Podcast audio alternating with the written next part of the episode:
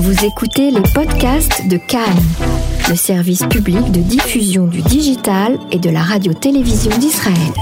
Vous êtes sur Cannes en français, le flash d'information.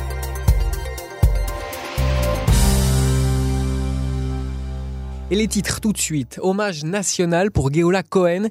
Ses funérailles viennent d'être organisées à Jérusalem. Âgée de 93 ans, elle avait été soldate des brigades juives avant la création de l'État et avait servi comme députée à la Knesset.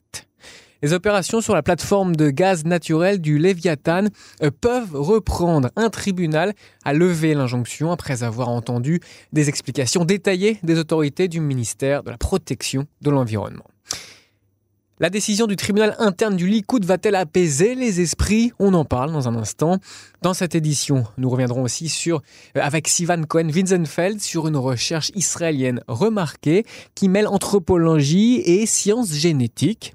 Et puis le président libanais Michel Aoun a lancé des consultations parlementaires pour choisir un chef de gouvernement et donc remplacer Saad Hariri.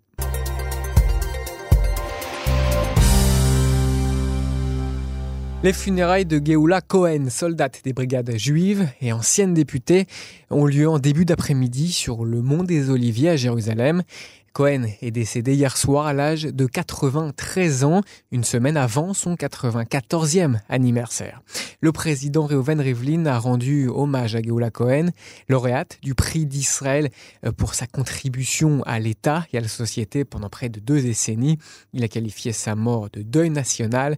Le Premier ministre Netanyahu a juré que sa voix ne se tairait pas. Né à Tel Aviv en 1925, Cohen a rejoint le mouvement armé clandestin Hetzel en combattant les Britanniques en 1942. Elle s'est ensuite engagée au groupe Lehi, également connu sous le nom de Stern, où elle a travaillé comme animatrice radio elle a été capturée par les Britanniques en 1946, condamnée à 7 ans de prison, mais euh, parvient à s'échapper un an plus tard. Après la création de l'État d'Israël en 1948, elle a travaillé comme journaliste et ensuite devenue active en politique. Élue pour la première fois à la Knesset en 1973, elle, y sert pendant près de 18 ans, représentant les partis Tria euh, et du Likoud. Geoula Cohen s'est opposée aux concessions territoriales après la guerre des six jours de 1967. Son fils Tsahi Anegbi, lui aussi député du Likoud, a déclaré que jusqu'à son dernier jour, elle s'était battue pour garder la patrie entière, l'unité de la nation et le rassemblement des exilés, mais elle n'a jamais cessé un instant d'être une mère et une grand-mère aimante et aimée. Et puis après l'annonce de sa mort, certains membres de la gauche politique lui ont aussi rendu hommage. Euh, Geoula Cohen était une opposante idéologique, mais je l'admirais pour son adhésion inébranlable à sa vision du monde, déclaration d'Amir Peretz, le chef du Parti travailliste. Les opérations sur la plateforme de gaz naturel du Léviathan vont donc reprendre après la décision d'un tribunal de district de Jérusalem qui lève une injonction temporaire qui interdisait de telles activités. Cela à la suite d'une pétition de groupes environnementaux et d'autorités locales. Et finalement donc la décision a été invalidée après les explications reçues par le ministère de l'Environnement israélien. La décision du tribunal interne au Likoud va-t-elle apaiser les esprits? Le Likoud, vous le savez, est lancé euh, sur une primaire devant désigner son nouveau dirigeant le 26 décembre et des tensions sont apparues ces derniers jours euh, avec euh, le certain soutien de Guy Donsar qui accuse de la disparition de milliers d'électeurs sur la base d'adhérents avant le vote de la semaine prochaine. Le député Yoav Kish, qui dirige la campagne de Guy Donsar, a déclaré que plus de 5000 Likoudnikim avaient disparu de la liste des membres du parti. Le président libanais Michel Aoun a donc lancé des consultations parlementaires pour choisir euh, un chef de gouvernement et donc remplacer Saad Hariri. Ce dernier avait démissionné fin octobre sous la pression de la rue. Après plusieurs délais, le président Aoun a finalement donc lancé cette série d'entretiens et celui qui est présenté comme favori pour prendre la suite de Saad Hariri, euh, c'est Hassan Diab, vice-président de l'université américaine de Beyrouth et ex-ministre de l'éducation.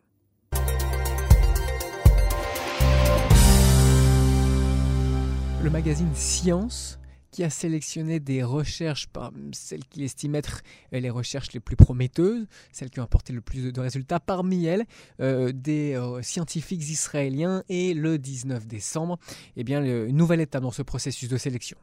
oui, absolument. Donc chaque année, le magazine Science, qui est un magazine prestigieux de recherche, sélectionne 12 percées scientifiques dans le monde entier, donc qui lui paraissent les plus significatives de l'année, et ensuite, il invite le public à voter pour celle qu'il considère comme la plus importante.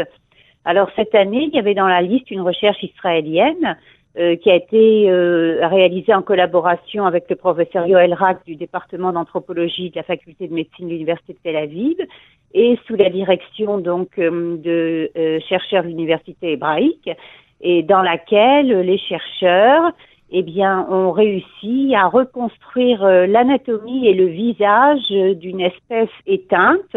Oui, c'est ça. on, va, on, va, préciser euh, tout de suite que le, le, champ d'application de la recherche, ou plutôt la, discipline ici, alors on ne sait plus trop comment l'appeler parce que il y a des, de la biologie, enfin, ils ont utilisé des restes ADN, mais le, le terrain concerne euh, est très ancien. Euh, oui, c'est donc c'est de l'anthropologie effectivement euh, qui utilise aujourd'hui des nouvelles euh, des nouvelles méthodes de génétique et de séquençage de l'ADN. Et cette recherche eh a de fortes chances d'arriver en tête parce qu'elle est particulièrement intéressante. En quoi consiste cette recherche exactement? Alors, euh, d'abord, les Denisoviens, donc euh, l'homme de Denisova, les Denisoviens, eh bien, ils ont vécu il y a plusieurs dizaines de milliers d'années et ils se sont éteints il y a environ 50 euh, 000 ans. ils vivaient dans l'Est et le Nord-Est de l'Asie. Et donc jusqu'à présent, on avait très peu de connaissances sur eux, donc juste quelques fragments d'eau, des, dents, un bout de mâchoire, et, et, en fait, on a pu les découvrir euh, véritablement, découvrir véritablement leur existence grâce au progrès des nouvelles méthodes d'extraction et d'analyse de l'ancien ADN. Alors, en 2008, on a découvert dans une grotte de Sibérie, donc près de la Mongolie, c'est euh, la fameuse grotte de Denisova, euh, un os qui a appartenu, en fait un tout petit morceau, à l'auriculaire d'une fille denisovienne, donc de de 13 ans, euh, qui est morte dans la grotte il y a environ 60, 70 000 ans. Et grâce à ce petit euh, morceau d'auriculaire, eh bien, on, a pu euh, reconstituer, les chercheurs ont pu reconstituer son visage, donc grâce à une méthode de restitution épigénétique de l'ancien ADN, donc prélevé de la phalange fossile. Alors, l'épigénétique, c'est en fait euh, l'étude des changements génétiques euh, qui se produisent en dehors de l'ADN, donc par d'autres mécanismes génétiques, mais euh, qui affectent quand même la manière dont les gènes sont exprimés dans chaque cellule. Et on se souvient des dialogues, des débats scientifiques sur cette, sur cette, cette, méthode de recherche, et ici, elle a porté des résultats. Euh, oui, oui, absolument. Donc, euh, c'est un domaine qui est effectivement en pleine évolution parce qu'il permet notamment euh, d'expliquer comment l'homme s'adapte progressivement à son environnement. Et donc, grâce à cette méthode, eh bien, les chercheurs ont pu trouver les différences physiques entre le Denisovien et les autres hommes qui vivaient à la même époque, donc c'est-à-dire essentiellement l'Homo sapiens, c'est l'homme moderne, et le Néandertalien. Euh, les Homo sapiens, eux, vivaient principalement en Afrique. Les Néandertaliens euh, se sont euh, installés plutôt en Europe et en Asie du Nord. Et c'est là qu'ils ont rencontré les Denisoviens qui se sont mélangés à eux. Et donc les Denisoviens étaient plus proches du Néandertalien que de l'homme moderne. Par exemple, ils avaient un tout petit front, alors que l'Homo sapiens, donc l'homme moderne, nous, hein, on a en principe un plus grand front. Et donc, alors, oui. oui. Oui, euh, bon, l'un des avantages donc euh, de cette étude, eh ben, c'est justement qu'elle va permettre de, comprendre euh, les différents changements qu'a dû subir le groupe humain dénisovien pour s'adapter à son environnement.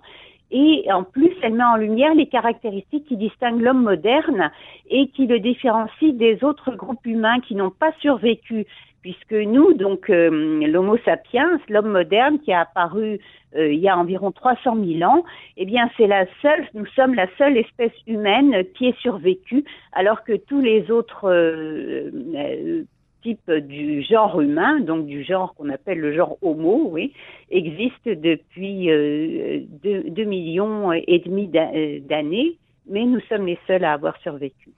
Eh bien, merci beaucoup pour toutes ces précisions. Sivan Cohen-Wiesenfeld de l'Université euh, de euh, Tel Aviv.